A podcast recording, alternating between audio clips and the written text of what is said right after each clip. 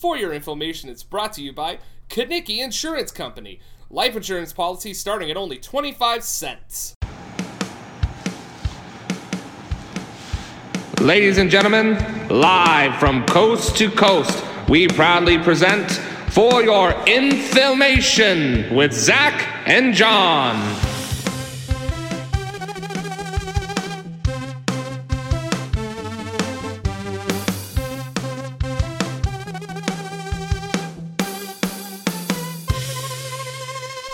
From Kanicki is like a Hallmark card. Unnecessary. Welcome to For Your Information, a podcast about good movies, better cocktails, and best friends. We're your host, Zach. And I'm John. Uh, a good summertime flick, this movie was. Good summertime flick. Uh, Grease. Greased Lightning from 1978. Um, I'm going to. I, I think I should issue a warning because I feel like I kind of like led everyone to believe that I may like Jaws last week and then like just about 20 minutes in just started shitting all over it. I'm gonna let you guys know right the fuck now. I goddamn hate Grease. I'm also going to put out a bit of a warning myself and say uh, Grease Lightning was my college nickname. So uh, you can have fun figuring out how that one works.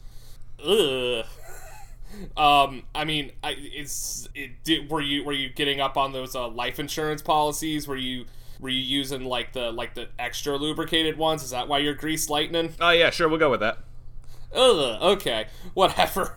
Anyway, so this week we're talking about Grease. Um, as much as I have a disdain for this movie, it it is a part of the history of summer blockbusters, and that's what we're talking about all this month is uh, summer blockbusters and kind of how that whole trend got started. Because you know, I mean, we have stuff like Transformers today, we have all the Marvel movies, like all that shit comes out in summer, and uh, th- these movies are kind of the reason why.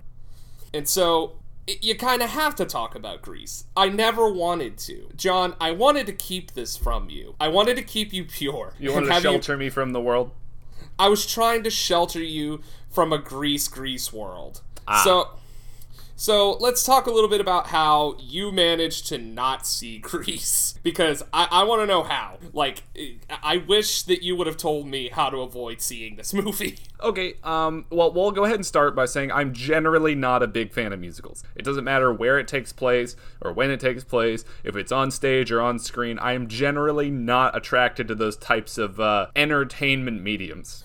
Right, and I know that about you. Th- this has always been a point of contention with us because, I mean, I was a musical theater major at one time. Don't hit me, Dad. Um, and, uh, you know, so I- I've always liked musicals. You've always been meh on them. You like Yeah. Rocky Horror Picture Show, though, so that's cool. Rocky Horror Picture Show is like a unique curio among musicals, I think, because yes, it is a musical, and yes, it, it does fit a lot of the tropes that I don't really find appealing in other musicals, but not completely. It's it's off the wall enough to almost be like.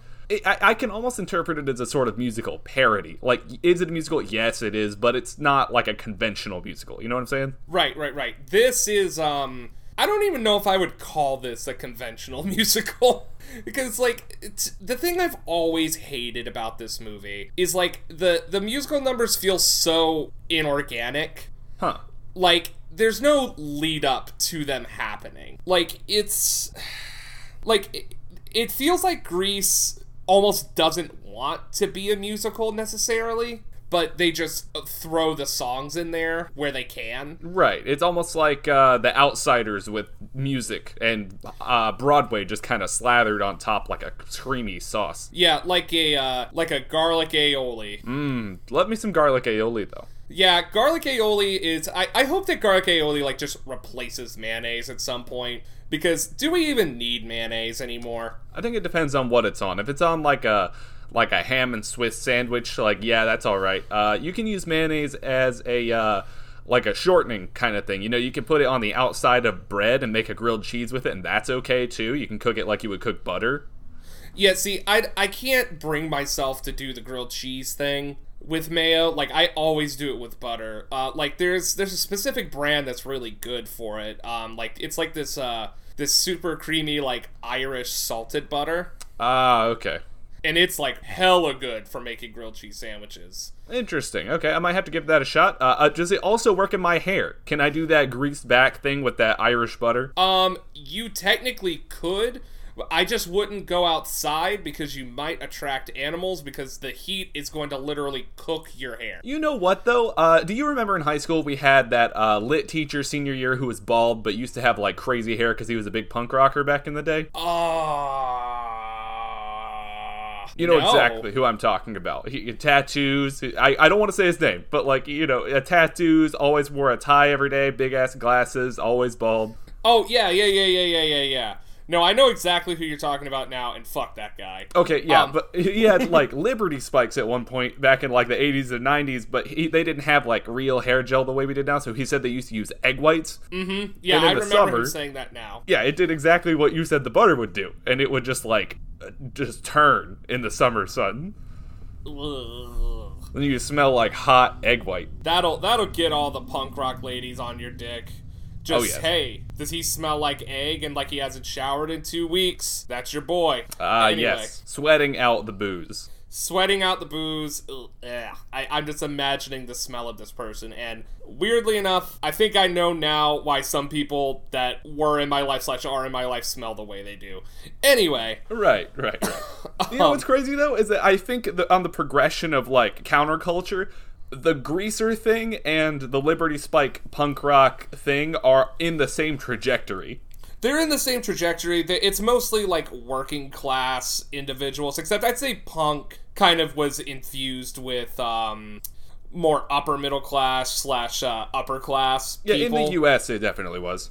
Yeah, because it was kind of like a cultural marker, and so that'll always bring out like the wealthy art crowd.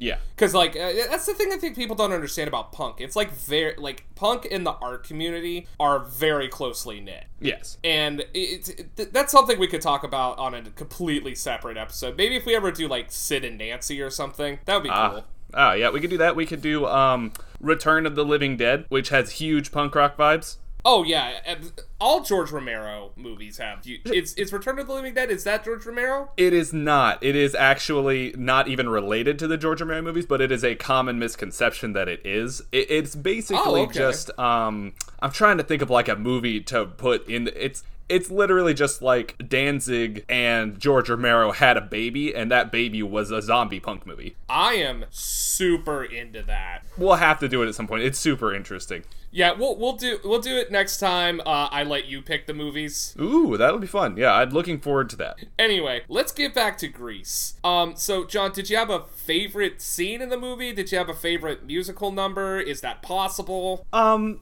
yeah, I, I the carnival scene was good, but it was kind of annoying. And this is kind of like a. I was talking to my wife about this and how like toxic that relationship became in the end of the movie between Yeah. Danny and uh, uh Sandy. Yeah. Sandy. Um, So it good. Yeah, yeah, sure. It looked good. It, it was pretty feel good. But then when you think about what's actually happening, and then it just like repeats and repeats and repeats, and there's really no variation in the music itself, which is a problem I saw in a lot of the scenes where the music never sounds all that different. It all is in a very similar vein, and I don't know if that is on purpose or if it's just trying to capture the feel or whatever. Because I guess that early rock and roll kind of music didn't really have all that much variation. It was really primitive as far as rock music is concerned, so it was a fledgling style of music. yeah, and I think that's the part of Grease that's like kind of lost to history is that it, in some ways, it is trying to uh, parody like that, you know, like 1950s uh, teen beach movie kind of shit. Yeah.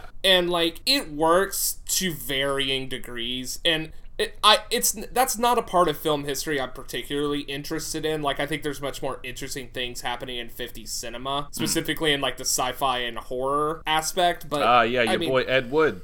your boy Ed Wood, your boy uh, Bela Lugosi. Oh god, I can't wait to get back to Halloween. But anyway, Yeah. um, yeah, it's.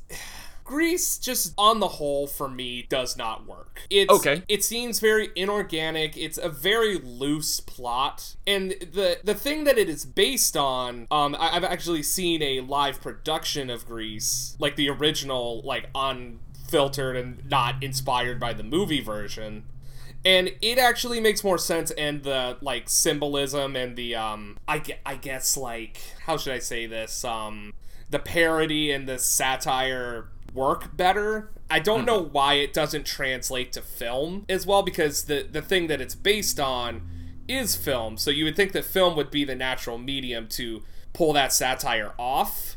And I don't know if it's just because I'm not familiar enough with it, or if I'm or if it's just not a good parody or satire because it doesn't really make any sense. Like the whole movie, like nothing happens. It's 1950s Napoleon Dynamite musical. Okay, I, I, see where you're going with that. It is truly just the love story, and there's really nothing else going on. Like, they're trying to fix the car. I guess that's a subplot, but they don't even really do anything with that. There's just a couple of musical numbers around the car. And then there's like the rival gang. That doesn't really go anywhere other than the race. And I guess they're fixing up the car to go to the race, but they also just hang out in the car.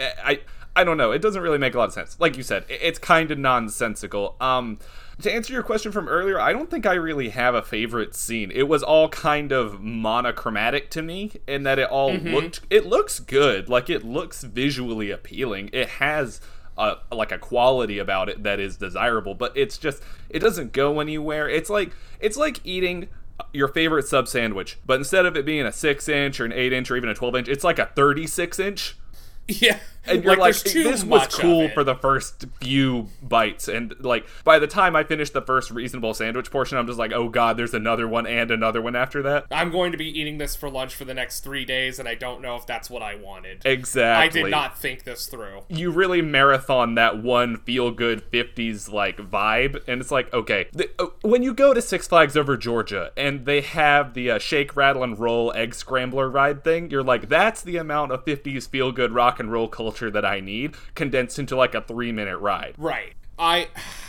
Yeah, and that, that's the thing is like I think 50s like 50s counterculture is interesting, but like the 50s like you know like preppy culture, like I, I guess I hate using words like this, but like normie culture, quote unquote. Sure. It's like really boring and like you know, it's it's not as wholesome as like, you know, like Leave It to Beaver and things like that would have you believe because and I think Grease does a somewhat adequate job of showing that because it is super sexual for no reason. It like, really is. Honestly, I don't think I've watched a movie that made men just look like a heat-seeking missile with truck nuts hanging off the back of it like this movie did. Like it literally just made men out to be like killer bees that are just hunting for putang. Dude, and it and it, and like I guess that's just the culture. I don't know if that's like part of the satire that I'm not getting because it feels kind of icky.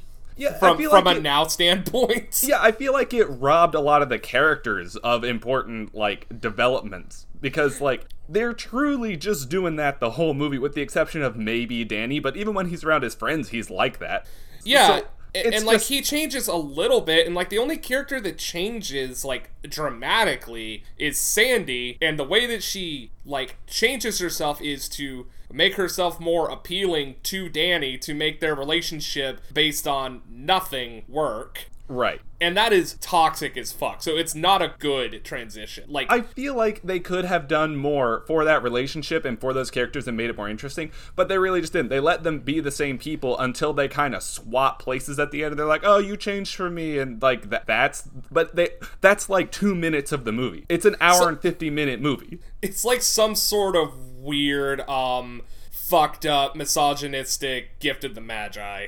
I I don't even know. It's it's a special breed. It it's what I it's everything I don't like about musicals, except that it's a change of pace and that it's like it takes place in California, I think, and it's got like uh, this subculture and the music sounds like 50s rock. I'm like, okay, that's cool because I'm used to it being like taking place in New York, written by New Yorkers, performed by New Yorkers, about New York. That's what I'm used to seeing in musicals, and this is a bit of a departure from that. But it's just it, it retains all of the like monochromatic elements, kind of like I touched on earlier. Yeah, and it it just like the whole thing just makes me upset because it. I just I don't understand why so many people love this movie. And like, don't get me wrong, if you're listening and you love Grease th- that's great. I don't think you're a bad person. I don't think that you're wrong or that your taste is shit. I just don't get it. And I, I'm John over here also does not get it. No. So we're we're in the same boat. Um, I'm sure you guys don't agree with us on all movies, but like this is always like, especially like coming from the theater community, like not liking Grease is like almost like saying you don't like, you know, The Wizard of Oz or Casablanca or like, you know, you don't like cheese. It's almost like a year ago, all of those things except the cheese applied to me. Yeah, and now you now now you're getting caught up and you're you're digesting cinema in a different way than you used to. Yes. Which is which you will find is both awesome and horrifying because it'll make you not enjoy the simple things in cinema. And you know what? Maybe that's what this is. Maybe this is one of those simple things that once you've really gotten into like digging through movies, you don't really see a lot of value in it. Like, yeah, this looks good, but like, uh, is it? It's like eating a McDonald's cheeseburger. Like when you're a kid Yes. and you're like, oh yeah, we're gonna go to McDonald's, yeah, sweet, and then you you're like, ah, that was cool, and then you get older and you're like, you have a more refined palate, or you've experienced more food, and you're like, yeah, McDonald's will do because I forgot to pack a lunch today, but I'm not looking forward to paying ten dollars for it. yeah, no, I, absolutely not. McDonald's needs to be put back in its place. Yes, back in the 50s, where it belongs, like this movie. Yes, exactly. And the weirdest thing about this movie to me is like it's like some of the music doesn't sound 50s inspired. Some of it sounds very 70s. It- it- Like especially the um the opening number sung by Frankie Valli. It sounds so 70. Like and I'm talking about like the thing that's over like the little cartoon like um introduction of the movie. Mhm. That is sung by Frankie Valli, and it sounds so 70s that it hurts. Like, it does not sound like it's from the 50s. You know what's crazy though is that that opening sequence was one of the most appealing parts of the movie to me. Like I liked that. I liked the way it looked. I liked the way it felt. It, at first, it was like some kind of weird like Garfield looking thing. Like Jim Davis was just gonna come out and be like, "Hi, Garfield, are you real? I don't know." And like it, it I don't know. That's a good thing for me. That felt really good. And I was like, okay, so this is kind of adult, kind of childish. It kind of rides the line between like cartoons are for kids, but the subject matter is for adults. And that's like what the movie's about, I think. Yeah, it's it's it's a coming of age story that doesn't really know where it wants to go with that message. Yeah. Yeah. Um, also, the opening beach scene, I feel like I've seen that scene a hundred thousand times. It's in Airplane. It's in like all kinds of stuff. There's like the running down the beach. You haven't been to the West Coast before, but there are beaches that actually look like that. Some of them are really nice, and you can enjoy your yourself like you see in the movie. And other ones have like 14 different people living on that beach. So like, it, you- it's it's an experience that, that's relatable for me and i'm like ah yeah that's really nice i've been to a beach like that that's really nice but like other times you're just like oh wow i didn't step on any needles today Oh god, yeah, I hate that opening scene. Like, like it, I guess it's important to the story to understand that they met there, but God, does it feel so out of place? Like because it goes from that to the cartoon thing and then to high school, and it's just like, what the fuck just happened? i don't know man i don't know I, I think return to trauma high is probably just as good of a high school movie Sure. Um.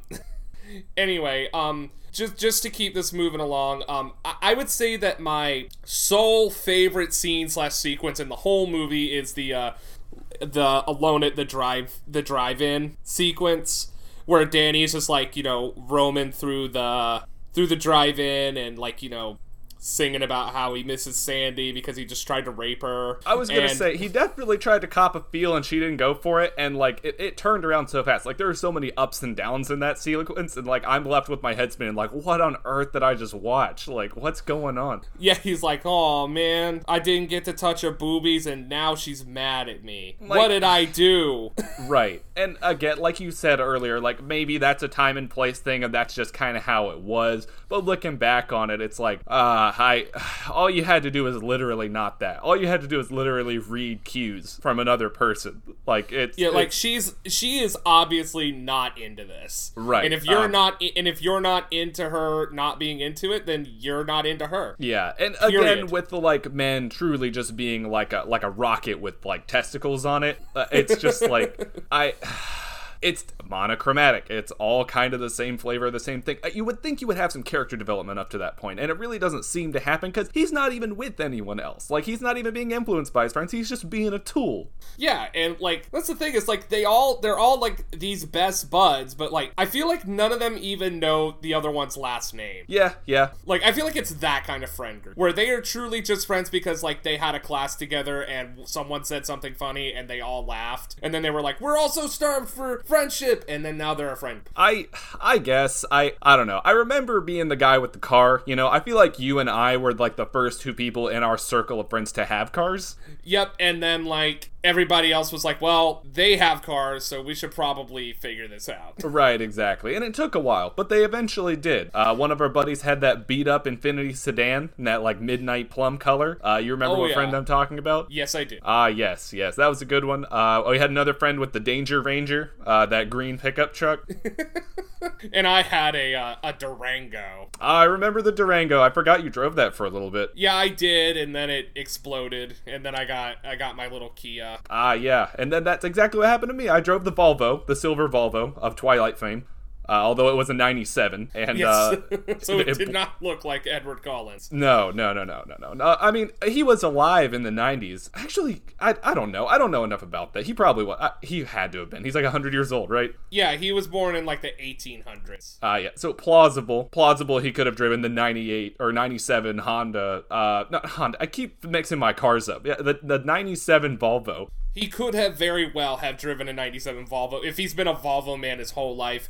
You know, now that I'm thinking about that, like, how does he pull that off? Because, like, Volvos probably came out around in, like, what, the probably, like, 1960s, 70s? I truly don't know. Okay, let's just pretend that. So, they've lived in the same area, like, forever. So, does that mean he's been buying Volvos from the same place since the 1970s and he still looks the same and, like, no one asked any questions? You know what? Maybe I don't know. We're really off base now. Um, Um, we are, we are super we are so base. far off base.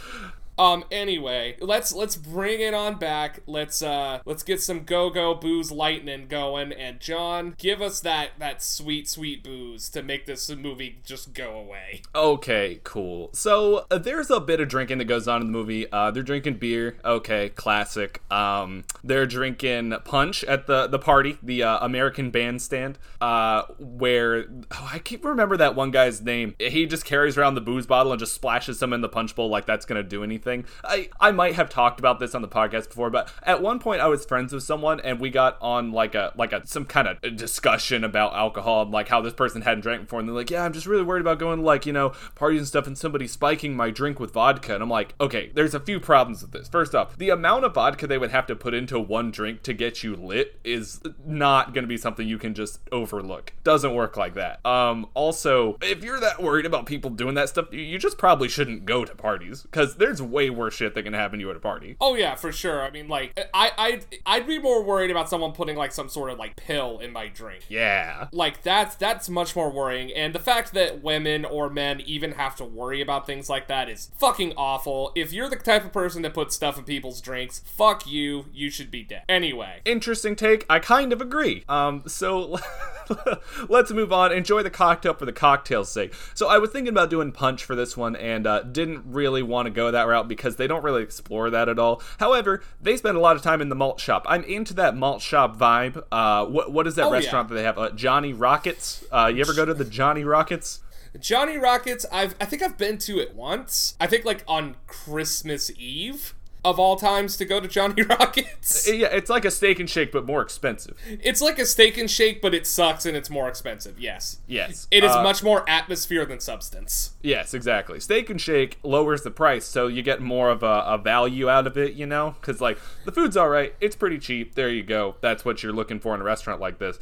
Uh, but it's it's all about the malt shop vibe. So I thought maybe we'll make, like, a milkshake cocktail. So for this week, I made a drink called the Malt Shop Hop. ooh Yeah, so do you're the gonna do the malt make- shop pop kind of like that. Uh, you serve it in a jukebox. Uh, you just crack a hole in the top of the jukebox and pour booze in it. And the way you get it out is by hitting it with your elbow and then combing your hair. That's the only Yeah. way to get it out of there. Exactly, exactly. Um, so you're actually gonna do this in like a milkshake glass, you know, one of those big tall ones. Ooh. Yeah, that's what this is designed for. There's a lot of ingredients, so you're gonna have to bear with me. So first two things you're gonna do are you're gonna take a cocktail shaker, you're gonna put an ounce of blackstrap rum and an ounce of vodka in there, shake it with ice, strain it into an ice-filled glass. Cool. Then you're gonna take your other ingredients. So you're gonna take uh, an ounce of lime juice, an ounce of pineapple juice, half an ounce of grenadine, half an ounce of sweet vermouth, half ounce of egg white, and a quarter ounce of maraschino cherry juice.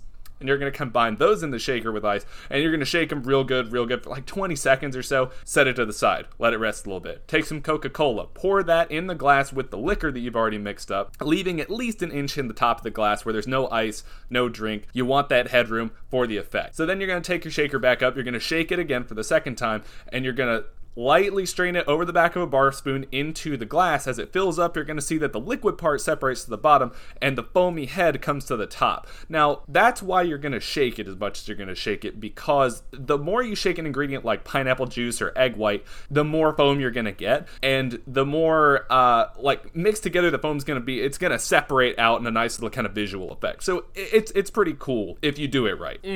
And while So- that might seem kind of extra, it, it's worth it. I I could see how that would be. So definitely like killing a baby level shake this thing. Okay, I don't like the angle you took on that, but uh, eh, yeah, uh, redacted. We're, Redacted. we, uh, so no, I would say a, a healthy forty seconds total of shaking is gonna be fine, split into two parts. Split into two parts, just like uh, the aforementioned uh, Twilight Breaking Dawn. Is that the last one? I don't know. I. we- We're doing this again. I think maybe this has just as much substance as Twilight does. Oh yeah, exactly. I mean, it's. I, I I would like to think that this cocktail is probably better. Please continue. I am so sorry. Okay, well, that's pretty much the end of the cocktail, and I think you are onto something with Twilight there. I, I feel like this is really just a uh, the same kind of trope with that. It's like boy meets girl story, you know, and then he turns out to be different because he's a vampire or he's a, a, a weird greaser lady hater. Just.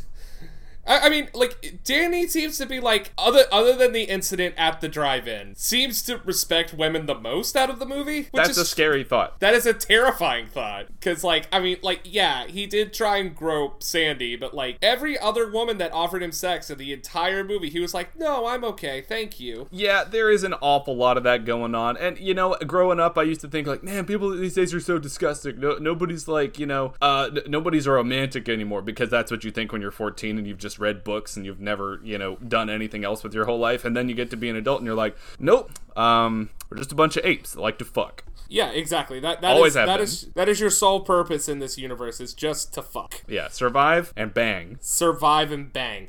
So anyway, we were banging. Um, oh god. Well, thank you, John. I I'm looking forward to trying this one. Um, it sa- it sounds very malt shoppy, and I think that you, unlike this movie, really got the feel of that. Thanks. Thanks. With the zero substance of the movie. Thanks. I said you did better than the movie. I, I, John, your role here is appreciated, and we love you. Thanks. me and all the producers. Yes. Um, so, you. yeah, so me. I love you, John. All right. Um, speaking of someone who I may or may not love, let's welcome our good buddy Frank Synopsis to tell us about this fucking movie. Frank, how you doing? Hey, I'm doing just fine. I'm really glad to be here today on time for once. You are on time. You are you were in the studio. You were patiently waiting by your microphone. I appreciate it. So, Frank, how are you doing today? I'm doing just fine. I'm really glad to have covered this movie because Grease is one of my favorite movies and also one of my favorite food groups. Ah, fair enough. Um, I'm sure the dumpsters in New York are filled with just greasy shit. Um, so if you like this movie, Frank, uh, you were- you were alive during the time period that this happened. Uh, how accurate is it to like late '50s lifestyle? Well, I think that uh, there's a little bit too much uh, human interaction going on, and there's not enough missiles with truck nuts dangling off the back of them. That is fair. did you um did you ever meet a Danny Zuko type character in real life, Frank? Mm, well, I definitely met a few people who tried to cop a feel, and uh, I did not appreciate that very much. Oh, it's but yeah, for sure. I understand. Um, get, getting getting touched when you don't feel like it is not a great feeling. Oh no, they did not touch enough. Oh, Jesus Christ. Once again, Frank, I'm going to rush you out of here. Um, please give us your synopsis and then make your way to grab your money off the table and get on the bus back to Central Park. All right, here we go. Danny Zuko and Sandy Olson meet on the beach in the summer of 1958. She's an Australian good girl. He's her all-American bad boy. At the end of the summer, they part ways, but never stop dreaming of each other. Then one day at Rydell High, they meet once more. Will their summer lovin' be Grease Lightning or just another beauty school dropout? Grease the world. It's Grease is the word. Grease is the word. Grease is the word. Everybody knows that the grease is the word. Dear God, get the fuck out of here. All right, I'll see you later. Alrighty. John, are you back with us? Yeah, I. Frank, he took his money off the table, and then I tried to grab my thing off the table, and it just slid away from my grip because there's just too much grease on the table now because he's so greasy. Yeah, I mean, his favorite things are fried chicken and fried raccoon bits and, you know, liver. So I really don't understand how he's that old. Like, I- th- there, there's something about that generation that just does not die, and I don't understand. Are you talking about the generation born between like 1835 and 1850? Yes. Oh, okay, I see. You know what I also thought about while watching this movie because it takes place in 1958 and like a lot of like the teachers and shit look like they're like you know 40 50 maybe even 60 years old mm-hmm. in 1958 you could have had a very real good chance that one of your teachers was born in the 1800s Well, think about this, Zach. Uh, when it gets to be 2058, we will have been born in the 20th century, and it will be the same thing. Oh no no no! I'm I'm fully aware. I, I I just feel like that won't be as weird because like I mean unless technology just like gets rapidly better, but I feel like with some technology we're kind of at a like a breaking point. So I feel like it won't be quite the same. Like just like living in the 1700s wasn't super different from living in the 1800s. I don't think living in the 20th century is going to be that different from living in the 21st century. If you know what I'm saying. Like I feel like there's always a gap. Like because like I said, 1700s, 1800s, eh, kind of the same. Uh, 1900s and 2000s, eh, kind of the same. 20 and 2100, completely different. Okay, okay. I, I, kind of see what you mean there. Um, I, I think it bears mentioning that there were Civil War veterans alive, like up until World War II. Yeah, I mean, and that's crazy. Yeah, like it's it really like we like to think that it's all segmented out into different centuries or different decades, but it really just doesn't work like that. There's a lot of bleed over. There, There there's, a lot of bleed over. It's kind of like when you get a steak and then like the blood from the steak kind of gets in your mashed potatoes and you're like, fuck. You say fuck, I say mmm. Ugh. I've never understood the, the blood thing, especially like in Europe. Like they eat like the, like that like pig's blood pudding thing. Oh yeah, black pudding, which is not a pudding at all. It comes in like a loaf and you cut it off. Yep, and then like um, uh, I just learned recently uh, in some Asian countries they eat something similar to black pudding, but it's duck blood. Oh, that's fun. Uh, a lot greasier than other types, I guess. Yeah, I'm just ugh. We'll have to ask Frank what he thinks of duck. I imagine there's plenty of it around Central Park. There's plenty of ducks in Central Park, but I think that they're actually protected in some way. Like I don't think you can kill them. Oh, okay, you say protected. How protected from Frank? Um, well, I think Frank is his own separate entity, and like he has his own set of rules. Ah, so he's like a micronation. He's like the the Chaz or the Chop Yes, of Central his- Park. He's a one man Chaz. I hate everything. I hate I hate this podcast. I hate this world we've created. We're giving we're giving it so much more clarity by giving it real world examples. We're gonna have it. like a like a wiki, like a fandom, you know? Oh, that would be awesome actually cuz like I would love to see people think way more about something I said than I did. Yes. it's so awesome. It's like, you know, when, when I think about, you know, movies or like specific scenes and I'm like, oh my god, this means so much. And I I, I can't even believe that you would, that, that someone would think about something like this. And it's like, and then the director or the writer's just like, yeah, I just wanted to get titties in there somehow. Yeah, or like, yeah, this was the cheapest way we could have done it, and that's why we did that. And the fact that you think it's artful just proves that uh, we should not be making the kind of money that we make. Right. Art is we, dead. we are lying to you. Art and God are dead. That is the that is the thesis of Grease. I okay, go, go for it. Slay. Art, Slay Queen. Art and God is dead. A retrospective look at Grease. You're gonna get an A plus in your uh, in your in your cinema class.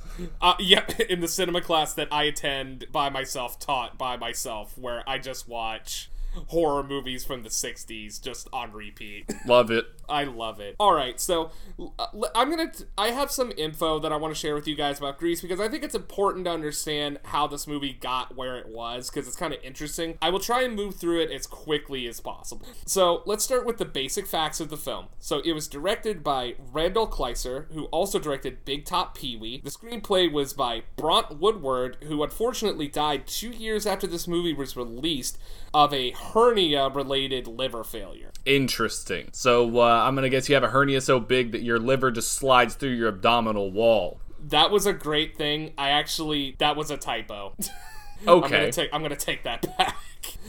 All right, screenplay by Bront Woodward, who unfortunately died two years after this movie was released due to a hepatitis-related liver failure. Ah, I see. So uh, it, his liver didn't slide through his abdominal wall. No, it did not. It was just, you know, just just hepatitis. Hepatitis is real bad. It'll do weird shit to your body. I'm sure it was worse in the 70s. Oh, it had to be way worse in the 70s because uh, what wasn't there like a giant penicillin shortage in the 70s? Honestly, I don't even think hepatitis is bacterial, so like you were just kind of on your own. Oh, okay. I thought I thought for some reason penicillin helped with hepatitis, but I I, I could be wrong. I think it's another one of the STDs or something. Honestly, like though, uh, yeah, eating bread mold to cure your disease sounds like some weird homeopathic stuff, but uh, it's real, I guess. I guess.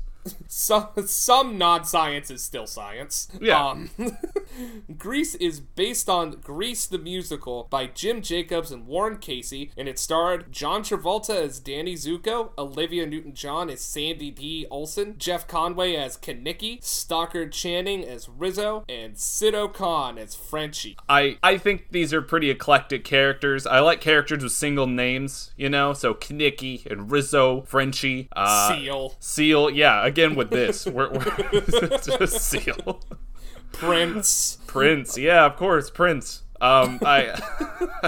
They should have had Prince in the movie. I think I think the movie could have done better with Prince in it. Well, you see, then we would be doing the thing where uh, I'm not gonna go there. I'm not gonna. I, people like Prince don't really make much of an appearance in this movie, N- yeah, um, yeah, and I that mean, works in many, many different senses. We, I mean, yeah. The, the, the elephant in the room here is that th- this, if there was a white people the movie, this is it. It probably is. I think I, I calculated a grand total of one not white guy, unless you're counting um what's her name Cha Cha. Yeah, yeah. I yeah, guess yeah. she's Latina or she's Spanish. I'm not really sure which one it is. right, right, right. And um, I guess if you count Italians, which I don't. Ah, but, right. um, I don't think you count Italians as people. I- No, no, no, no, no, no, no. That's not what it is. Please don't do that. I have Italian family now. Um, it- it's more like it's more like um they. They, like they play up like Italians in the movie to be um like like an ethnic group, Right. and it's not that's not necessarily the case it's a, it's Right. a culture for sure that you can belong to but i don't think it's an ethnicity or at least it's not recognized as such Well, anyway. it's very different from being uh, Irish, I guess. Uh, oh yeah yeah i saw no irish people in the whole movie right, right, right. Or at least off the boat Irish people. You know, I guess you can just be Irish. I don't know. Uh, we have an Australian. we do have an australian and uh, she could be any number of things uh, mostly anglo-saxon anyway and a prisoner. And a prisoner. That's why she, she's just trying to make up for all the horrible things she did to have to be like you know sentenced to Australia. Right. I don't think we're that far back in history, but you know, close enough. All right. Anything we just talked about aside, um, this movie was distributed by Paramount Pictures. It was released on June sixteenth, nineteen seventy-eight, with a budget of six million dollars and a box office return of three hundred ninety-six million dollars. That's a bit of a turnaround, uh, a lot like Jaws. Yeah, I mean it's a big turnaround. Like you're you're gonna see, like as this uh, trend goes on. Um, all the way up until about very recently, like late 2000s, early 2010s, like they would actually spend less money on these things, but have a way bigger turnaround because th- that was kind of the formula. Was to okay. create hype around this one little thing and then blow it the fuck up. I see, I see. Uh, so they're just taking advantage of the fact that all the kids are out of school and they're looking for something to do, and uh, you know maybe people at work are not you know doing all their stuff, maybe like seasonal employment. I don't know. Uh, there's there's got to be an economic reason why the blockbuster happens. it's it's a phenomenon and it's something that continues today but now people like expect so much production value that they, they, pour like hundreds of millions of dollars into movies but they know they're going to make a billion back Right. so it's it's it's a different game now i think Right. Except for uh, what is it? Uh, Phoenix Rising. What was that one X Men movie? Dark Phoenix. Oh yeah, that was. I, I think that was a miscalculation. Um, that movie came out during the whole Fox Disney merger, so I think like I think probably a lot of the creative team on it kind of got pulled as it was going because they were probably being taken to other projects. So I, I mean, I don't. I think that movie was completely derailed and suffered because of that merger. Ah, yeah. I I've seen all of the X Men movies so far, except for Logan. I think I don't know. That's not this movie. We we gotta go. Yeah, we gotta go. We gotta go. Um, all right, so like I said before, Grease is based on Grease the musical, which appeared at the Kingston Mines nightclub in Chicago in 1971. The Chicago version features a completely different songbook and references to Chicago instead Ah. of California. Uh, the early versions of the show had a had much more profanity and much more fleshed out characters. Uh, when you say fleshed out, you mean like they were groping on each other somehow more? Probably yes, and th- this is what I'm saying. Like th- there was a little more satire built into the story here, but you know, nevertheless. So the, the the the Chicago version is completely different from even the Broadway version, which premiered off Broadway on February 14th, 1972, at the Eden Theater, and it was uh, actually nominated for seven Tony Awards. Ah, that year. nice. So is that just where the guy named Tony gets up on the stage like, "Yeah, I really like this one over here. This musical was really good. Uh, yeah, you're gonna get a Tony." You're gonna get a Tony. That's me. I come to your house now. I live Yeah, it's there. just a sandwich. He gives you an Italian hero sandwich. I can't think of anything more New York unless it had pastrami and Swiss on it. Hmm. Anyway, the production then moved to Broadway on June 7th, 1972. Um, it started at one theater and then it moved to the Royale Theater on November 21st, 1972, where it stayed until January 27th, 1980. It then moved one final time to the much larger Majestic Theater for five final weeks and ended its Broadway run on April 13th, 1980, after 3,388 performances. Nice. So you get paid a dollar for every time you're in the musical, and you come out with about thirty eight hundred or uh, thirty four hundred bucks. Nice for eight years of work, even in like 1970s to like 80 standards. That is fucking disgusting. Ah, yeah. Uh, they probably weren't making a dollar. They were probably making like an absurd amount of money. God, they, they were probably making like about like 20 bucks a night, probably. That's pretty good. Let's do some quick math there. Uh, 3,000 times 20, so uh, that's like 60,000. Yeah, but like it- th- there were different casts too. Like I mean, like the the thing kind of switched out every once in a while because Broadway is weird where like they they'll switch people out just because they think people are bored and like if you put someone new in the lead, it might bring more people back. Ah, I see. Like, I gotta go see this thing, but now with different actors. Could you imagine if they did that with movies? Like, if they re released Star Wars every eight years with, like, new lead characters? Um let's not pretend like they don't do that. Well, it's almost like they do. It's almost have. like it's almost like they do and have, and we're in a rut right now. Anyway, so um, Grease was actually the longest running Broadway musical for a very short amount of time. Uh, a chorus line surpassed it in 1983, and then of course, uh, you know, Phantom, Phantom of the Opera came around and just fucked it all up for everybody. It's still running, and I don't know why. Right. So you got Andrew Lloyd Webber sitting at the seat of the organ built into the building, and the musical has been going on so long that his butt flesh is just like stuck to the bench.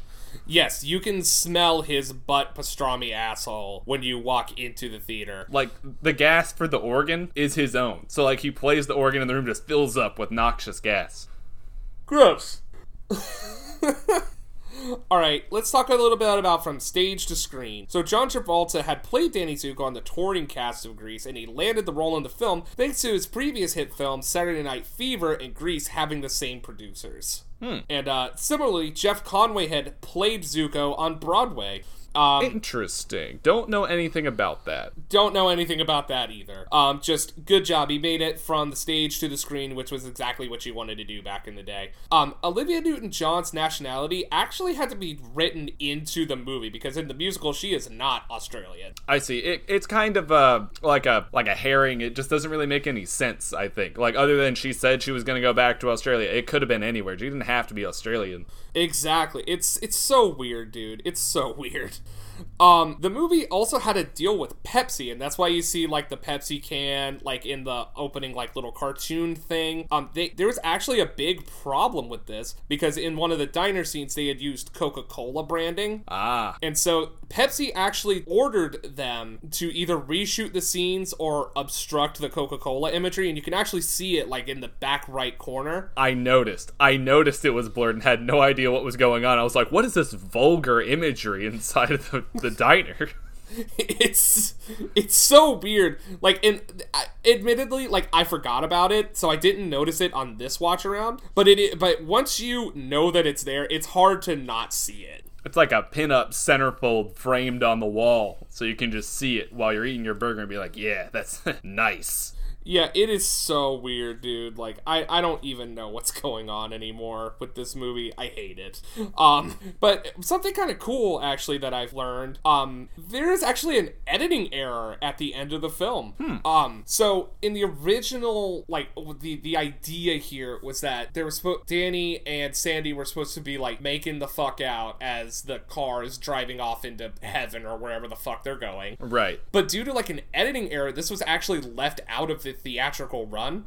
And uh, back in the day when they used to edit these things, they had to like, you know, splice the actual negatives and the film reels. And that, like, the actual colorized version that they shot of them, like, making the fuck out was lost. Ah, so they did make out, but as far as, you know, the record goes, it didn't happen.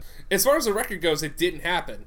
So, but luckily, there's a black and white negative that still existed. And so the idea was to, once colorization became, you know, more like became better in about the 1990s they would recolor it and splice it back into the film. Well they tried this i think about two or three times and it just hasn't gotten right. Like the colors either look too good or too washed out. Mm-hmm. and so they just haven't found the right person to recolorize this thing. And so it, it's been released like the color like the black and white and the colorized version of them making the fuck out like on several like dvd and blu-ray releases.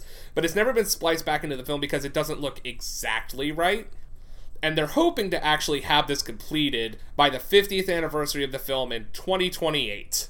Interesting. 2028. So how long did they set that date for? Like, were they just chill it out in 1997 and be like, "Hey, you know what's probably gonna be good? Uh, like 30 years from now, we're gonna do the uh, the splice back in." Yeah, and I just can't believe that they wanted to do this. So bad. Like they want it so bad. Apparently, like it's just the way it was supposed to be seen. The original intended cut. The I oh, who cares? Like th- this is just the way the movie is now. Like you can't just go back and be like lost footage. It's literally just 20 seconds of them sucking face in the flying car. Yeah, it's like I I absolutely don't care. Like it's not like there's like a lost scene where like they they have like actual legit unsimulated sex or something like that. Like it's not something cool. So I don't Right. care. Yeah, I just don't know why they made such a big deal out of this. They probably could have just done CGI at this point. I mean, they wouldn't have had to wait the extra eight years. Our CGI's pretty good now, right? Yeah, but I I mean like can you imagine how much money it must have costed to like, you know, put Princess Leia at the end of Rogue One?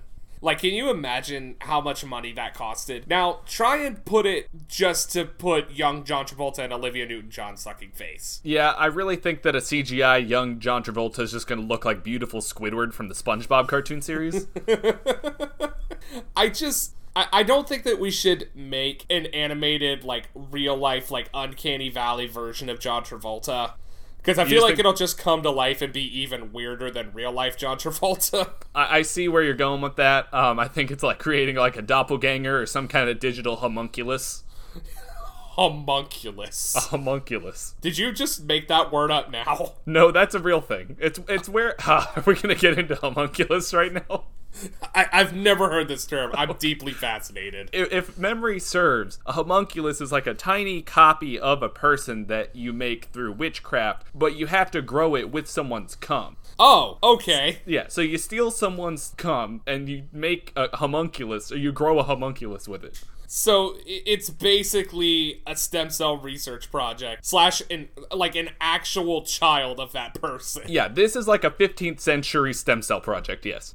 That is disgusting. Um, speaking of things that are like kind of weird with this movie, um, the the Elvis line in uh, "Look at Me, I'm Sandra Dee," like that whole sequence, like where she's talking about Elvis, that was actually filmed on the day that Elvis died, August sixteenth, nineteen seventy seven. Ah, okay. That's um, fucking bonkers. again with the witchcraft stuff making a homunculus filming something referencing a guy on the day he dies maybe they were capturing his energy to give power to the digital homunculus created later to recreate the cgi scene where john travolta sucks face the, the, it the homunculus just thrives off of death and Yeah. that that is how it survives as long as it does Yes, exactly. Good God. I, You know what? Uh, makes me wonder though. Uh, as far as the like '50s rock goes, uh, are you more of like an Elvis guy, or more of like a Buddy Holly guy, or like uh, Chuck Berry? What, what, what's what's your flavor there? Um, as far as the 50s go, I'm a greatest hits kind of guy. Like, I like it. I like hearing where rock and roll came from. And like there's there's certain things that I love about it like um uh, Earth Angel is one of my favorite songs of all time. I don't know why. It just it, it it'll bring a smile to my face for no reason. And there's I guess I guess I like Elvis a lot more than Buddy Holly. Um I do enjoy some Buddy Holly, but like I'm not I've never been into like the whole like rockabilly thing. Like it's just never been my cup of tea. Just like uh, math rock has never quite been my cup of tea. Like That's I quite a comparison there. Uh, rockabilly and math rock. um I, really because I feel like I feel like they're at least cousins, like at least third cousins. I I guess if you yes, if you're gonna like compare uh jazz and like trap, then yeah, I guess they're like distant cousins. I mean, okay, so like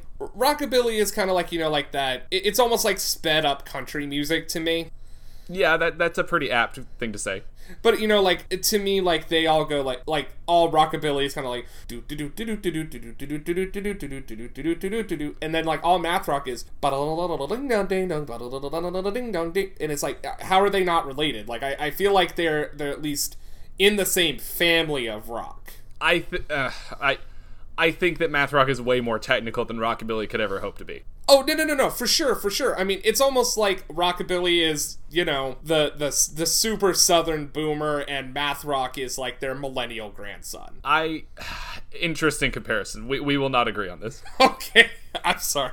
I, I I can think of one of our listeners that I know personally that will not agree with this statement at all. Right. Sorry, buddy. All right. Anyway, let's move on to. Uh, so we were talking about music, so let's talk about the music in this movie. Uh, the soundtrack to the film was the second highest-grossing film of 1978, right behind the soundtrack to Saturday Night Fever, which was also a John Travolta film. ah. and it's it's just so weird that like he he had like just a just a star-studded year. Like those were the two biggest movies of 1978. And he never came back. Oh yeah, and he never came back. We we what happened to John Travolta? We don't know. I don't know. Uh, he's good in Pulp Fiction though. Yeah, he was pretty good. You know, Quentin Tarantino pulled him from the from the depths of obscurity. Oh god, he's gonna sue us. Who? We're- Quentin we're- we're- Tarantino? no, John Travolta. We're gonna start seeing some uh some Church of Scientology people taking pictures of our houses. Oh God, that that's a bad feel. Uh, I like John Travolta. I think his work is really good. I would never defame the Church of Scientology. Uh, we can't afford to get banned on any more platforms. I yeah, we can't. We're already banned in China, and uh, anyone that does the C star Ovid, you know, blocking what whatever oh that is. right, right, right. I see what you're doing there. Yeah, because you can't say COVID. Yeah, there anyway, we go. Yeah, yeah. We're uh, we weren't monetized already. I mean, we're sponsored by Rats. we're sponsored by uh, rats and um, used condom insurance companies. Yeah, yeah. At least it's heavily implied. Anyway, um, the only other music thing that I feel like is like really interesting from this movie is that uh, "You're the One That I Want" was actually not in the stage musical, but it has subs- it has been added in in recent years, like as recently as like the most recent Broadway revival. How common is that for them to like not redact things, but to like add to musicals later on? Um, with things like this, it's pretty common. Like where like because this there was a movie made out of this and it it was so popular and people really liked this part of the movie. When they come to see the stage production of it, they're going to expect it to be in there. And then when it's not, you know, you could start having people be angry and tell other people not to come see it. So it's kind of like a they're almost forced to like throw it in there somewhere I because see, people can't you're- people can't accept that the the mus- the Broadway musical and the movie are two different things. Right. Okay. I- I'm beginning to see where you're going with that. So. Yeah, and that's that's really it on the music. I, I can't like I said, I, I don't spend a lot of time listening to this soundtrack. I'm not really into it. Um, however, Less Than Jake did a uh, cover EP of some of the songs from this, and it's decent. Huh. Uh, Um, you, you a big Less Than Jake fan? Um, you know, like uh my fiance's aunt is really into Less Than Jake, so I've warmed up to them more than I had in recent years. But I mean, like they have a couple bangers. I mean, all my friends are metalheads. Is like you know aesthetics for life and uh, the science of selling yourself short. Uh, I actually listened to that song a lot my first semester of GSU. I think that uh, there are some Less Than Jake songs that deserve to be in film soundtracks and they just aren't. Um, because they, they have a very like, disp- despite just being ska, I feel like they have a very unique aesthetic. Yeah, okay. I I see what you mean. Yeah, I, Less Than Jake it's like. I was actually surprised to find out they're kind of a punching bag for other people. Like a lot of people like to shit on them a lot, and I'm like, they've been around a long time. It's like it's just like NOFX. People like to shit on NOFX all the time, and it's like, can you argue with success though? Unpopular opinion, I, I I also don't like NOFX very much, and I am very into punk rock. See, I can understand it, but do you like Me First and the Gimme Gimmes? I, I'm not gonna lie to you. I cannot pull th- what that is off the top of my head.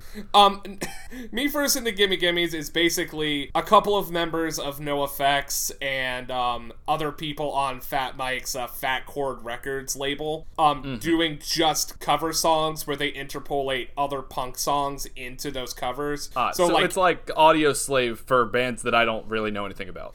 Yes, so it's like they'll interpolate like a Ramones song into like a uh, Elton John song. That's like, so- interesting. So it'll so, like this is not a real example because I couldn't tell you exactly off the top of my head, but it would be like them doing the opening to Blitzkrieg Bop and then going into like Crocodile Rock. Okay, I see that. I'm really more so into the Neil Cicierega um, stuff.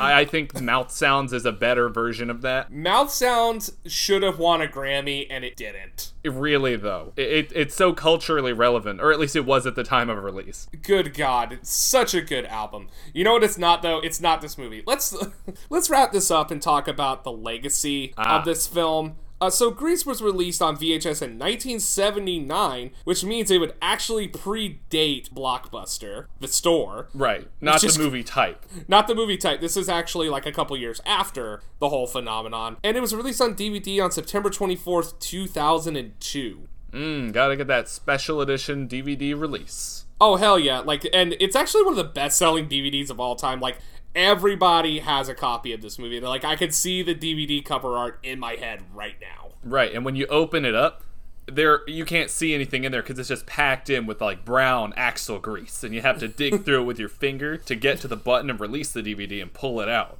And then you have to clean it off before you put it in your DVD player, because otherwise it will not work again. Well, yeah. Well, see, the problem it's not going to gum it up. Is that the grease is actually going to reduce the friction on the disc spinner, and it's going to go too fast.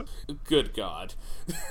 It's also going to cover up the optical reader. it's te- it technically becomes an 8K film at that point, but your DVD player can't handle it. Yeah, yeah, yeah. So it just starts burning. Grease lightning. Grease Um, lightning. That's why they called me that in college. you might as well just take a toaster in the bathtub. It's the same thing. I, I don't think it's the same thing.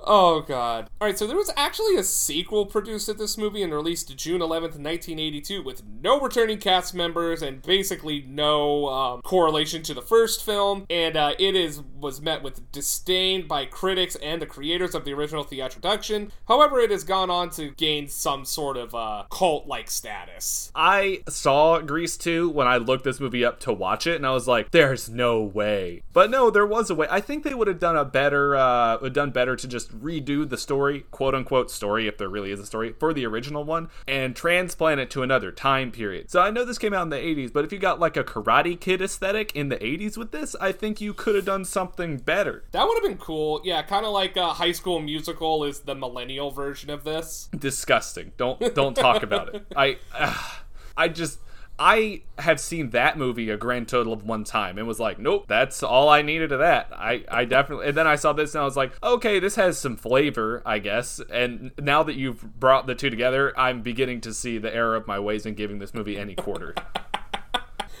it's um you know they, they are essentially the same movie however i will say the cool thing about high school musical is there's actually some cinematic parallels to Midsommar in there Uh, we cannot talk about witchcraft again. but I no love Zach Witchcraft. Efron homunculus can be made. Oh God! Please don't let the John Travolta and Zac Efron homunculus meet. Uh, we already got close enough in the Hairspray live action movie. Um, No. they do not Stop. need to meet. They will procreate and bring upon the end of times. don't like it. Um, going on the record saying I don't like that. Um, it's love- a bad idea. Uh, and lo- you know what's crazy though is that my next thing I was going to say was this movie was shot in 1978 and it's supposed to take place in 1958. That's a 20 year gap. So if we made it today, our 20 year gap would be the year 2000. And now that I have fully realized that that's exactly what High School Musical is, I'm sad. This is amazing. I, I think I'm, you know, John. I think I'm finally teaching you what depression is, I- and I'm and I'm so excited for you to come down to my level. We can truly be brothers now, John. I don't like it. Oh god. Speaking of depression, uh Grease Live was aired on January 31st, 2006 and it was a ginormous, big old giant dick success. And it led to that whole weird live musical production thing Huh. where like like Grease Live was decent and then like none of the other ones were anywhere near okay. I it's just riding the success. They're just riding the flying car like it's the end of Grease or Harry Potter and the Chamber of Secrets. That happened at the beginning of the movie. But yeah, yeah, Yes. let's like let's let's talk about that. Like like why why does the car just go into heaven? Like cuz nothing's ever going to be better than high school. That's a scary prospect, but you know what? In 1958, having a high school diploma meant something. So maybe that was a little bit more appropriate. Yeah, like because most people dropped out of high school. to Yeah, go yeah, yeah. It was like way more common job. back then. Yeah, it, it was. I mean, it, they even kind of do that in the movie, and that leads to like one of my least favorite sequences of all time, which is like the beauty school dropout. Ah, yeah, that number. Where it's just like, why is this happening? And then it's like never resolved or mentioned again. Like, yet you see her going back to school, but that's it. We see we see nothing else about what happens to her character after that. I think you're beginning to see why I, in general, don't like watching musicals. It's because of stuff like this. This number appears in just about every musical that I'm aware of, where there's a number Right. where I'm like, this. eh, This would be made better if they just cut this whole thing. Well, for you, it's like this would be better if they just didn't do this musical at all. Okay, yeah, but there are some parts of them that are entertaining. I'm not going to say that they're not entertaining because they are sometimes, and uh, sometimes there's a good number of things in there that are fun to watch.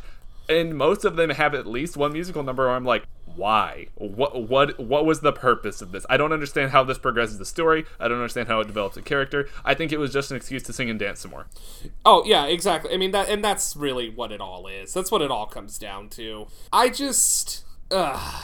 Like, I like musicals, and I agree with you. There are some musicals where it like it just makes no sense, like this, where there's no plot. Like whatever satirical value it has has been lost to time, and you know, and that, that's kind of why I don't understand people's nostalgia for this film. Like Uh-huh. people that didn't see it in theaters when it originally came out because like if you saw it when it originally came out i get it or if you were a teenager in the 50s and this is kind of like your big romanticized version of like what that was like that's cool but then like you know someone who's our age who has nostalgia for this movie i'm like why Right. Say the line, Bart. Okay, boomer. yeah exactly like it's so just how many people love this movie and like the reasons they love this movie just baffle me Yeah, I mean everybody's got a thing. You know, this can be your thing. um it I, I don't i don't know like i've never met anyone whose entire personality is grease so that's good. I've never had that happen. I've met like older people whose entire personality is gone with the wind. I don't like that. yeah i don't like that either. It was very uncomfortable. Um it was like my sister's fucking um prom date. And we went did pictures at their house and like their entire house was like gone with the wind themed. That's was- that's weird. I, yeah I i, was like i was like i don't ever need to come back here again. Okay cool. Yeah, the potential for abuse is quite high. That and like I mean just making any movie your entire personality is kind of weird. Yeah, of course. Uh, Troll 2, you know? Oh my god. I I don't think I would be like I think I would hang out with someone who just spoke completely in Troll 2 quotes for like maybe a week and then once I'm like, "Hey, I've heard that before." And then like I go back and look it up and then I realize everything they're saying is from Troll 2, I would immediately ghost that person cuz that's what they deserve. Understood. Understood. Oh, speaking of ghosting, I think that's gonna do it for this week. Uh, let's put a lid on Grease. Let's put it back in the time capsule. Let's bury it back underneath the high school, and then put a cherry bomb in there that's set to go off at Hey, any we've given already moment. covered Heathers. maybe, maybe that's what it is. Maybe, maybe, maybe it's the Grease Fire time capsule. and Grease it's just Fire. Grease, Grease, Grease, Grease Fire. I nope. We're, we're like you said, we're gonna put a cap on this. Uh, we're gonna starve that grease fire. Uh, I feel dirtier after doing this episode. Like I don't feel good about this. I don't feel good either. I feel slimy. I feel cheated. I feel like nothing in life is the way it should be. But you know what? That's okay. Literally least- just feeling like a woman in the 50s. Bah, bah, no, no, no. Let's get oppressed, girls. Ooh, All right. let's do some Valium, girls. oh God, man, I miss when people. I miss when doctors would just give you a shit ton of Valium if you were like weird or depressed. I I, I want to go back to those times. I think there's a lot of people that are saying let's go back to this time, you know, and I think that's a that's a slippery slope. Oh yeah, no, no, no, for sure. I don't want to go back to the '50s. I want to keep moving forward. I want to progress as a society until such point that I am 50 years old and I'm like, no, take it back. No, take it back to the the 2000s. We're gonna watch High School Musical to reminisce, just like people watch Grease to reminisce. Oh God, I, I, I'm not, I'm not looking forward to the to the getting old thing where it's Ah. like I don't know what music's playing on the radio anymore, and I'm just listening to old CDs of fucking Fall Out Boy just to like feel like I understand the world for a moment. Honestly, bro, been there for about six years now. Oh hell yeah! I mean, it's the only way to live. Anyway, um, so that's gonna do it for this week. Uh, Grease, goodbye. We are done with you. Uh, please go off into the sky so we don't have to think about you anymore. Maybe the flying car will get hit by one of those missiles with truck nuts on it. Maybe maybe it'll get hit by Jack Skellington flying across the sky because it's not very clear when that movie takes place either. That is a crossover I didn't need. It is not the crossover we needed. It's not the one we deserved. It's the one that we will get. Now we're once, gonna have, like, Disney buys. Paramount. We're gonna have T-shirts where it's Jack Skellington in a black leather jacket and a comb back hair, and Sally, you know, with like her weird Letterman sweater thing over her like canary yellow dress on the hood of a car, and it'll just say like "Bone Daddy" on the bottom. it's still Bone Daddy. It's just different aesthetic Bone Daddy. Yeah. Jesus Christ. oh man. I can't believe we, we skirted around that one when we were just talking about movies being people's entire personality. Anyway, I will delay this no further. Uh, for For Your Information, I'm Zach. And I'm John. See a new movie this week. Uh, like us and give us five star rating on Apple Podcast. We would greatly appreciate it. It'll get more shitheads like you guys in here, and uh, more discussions. Go, you know, like start conversations on the Facebook page. We don't care. Talk about whatever you want. Um, other than like I guess white nationalist shit. Uh, homunculus is also a touchy subject. Homunculus is also a touchy subject. Uh, me and John don't like talking about it, but if you guys want to talk about any other witchcraft and like specifically movie related witchcraft, that is awesome. Uh, so you know what? See a new movie this week. Uh, take care of yourself and have a great one. Bye.